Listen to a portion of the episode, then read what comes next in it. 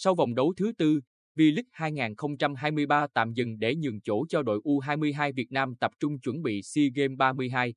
Quản nghỉ này được cho sẽ ảnh hưởng nhiều đến các đội, sau chặng đường đầu tiên diễn ra kịch tính, nhiều bất ngờ. Cổ động viên của câu lạc bộ Tô Penlen Bình Định đang là những người vui nhất ở thời điểm này, khi đội bóng đất võ tạm giữ ngôi đầu trong vòng hơn 40 ngày tới. Đây cũng được coi là kết quả bất ngờ nhất qua 4 lượt trận đầu tiên của V-League 2023. Bởi với lực lượng sức mẻ nghiêm trọng sau khi thanh lý hợp đồng với nhiều cầu thủ, cộng với một số cụ cột dính chấn thương, đội chủ sân Quy Nhơn bị đánh giá thấp hơn rất nhiều so với chính họ ở mùa giải trước. Việc bị đội bóng mới lên hạng công an Hà Nội vùi dập ngay lượt trận đầu như minh chứng rõ nét cho nhận định đó.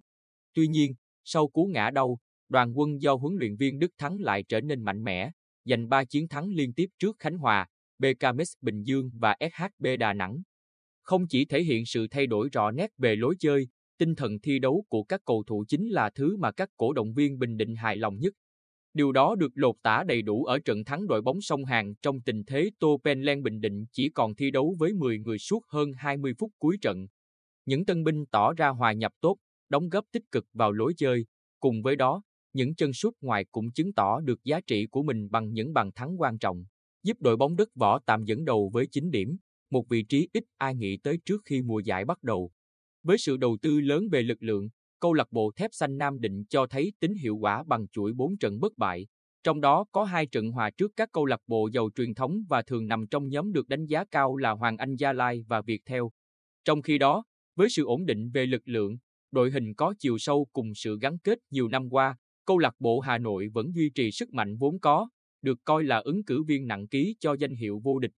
Đáng ngạc nhiên nhất là Đông Á Thanh Hóa, khi đang hiện diện ở nhóm dẫn đầu với 8 điểm cùng chuỗi thành tích bất bại.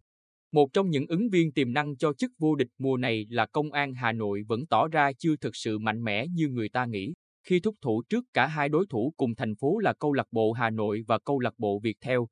Thậm chí họ còn suýt nhận trận thua thứ ba khi hành quân đến Pleiku.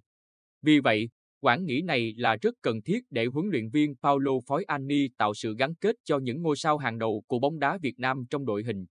Câu lạc bộ BKMS Bình Dương lại chưa thể hiện được những gì xứng đáng với kỳ vọng sau khi đưa về sân gò đậu vua phá lưới Rimario cùng ngòi nổ Moses. Vị trí áp chót bảng xếp hạng với chỉ hai điểm đang khiến huấn luyện viên Lưu Đình Tuấn chịu nhiều áp lực. Tương tự như vậy, chiếc ghế của chiến lược gia kỳ cựu Phan Thanh Hùng cũng lung lay dữ dội, bởi SHB Đà Nẵng do ông dẫn dắt đang đứng cuối bảng với chỉ một điểm trong tay. Qua bốn vòng đấu, nhóm các đội nguy cơ cao phải chiến đấu để tránh suất rớt hạng còn có tên của Khánh Hòa và thành phố Hồ Chí Minh.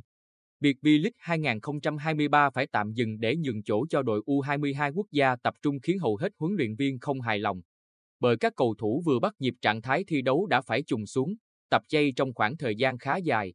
Sau khi trở lại vào đầu tháng 4, giải sẽ diễn ra vài vòng đấu rồi lại dừng để né SEA Games 32. Việc giải đấu bị cắt vụn ảnh hưởng rất lớn đến các câu lạc bộ, cũng vì vậy, diễn biến tiếp theo cũng rất khó lường, khi phong độ của các đội thay đổi khá nhiều trong những quãng nghỉ như vậy.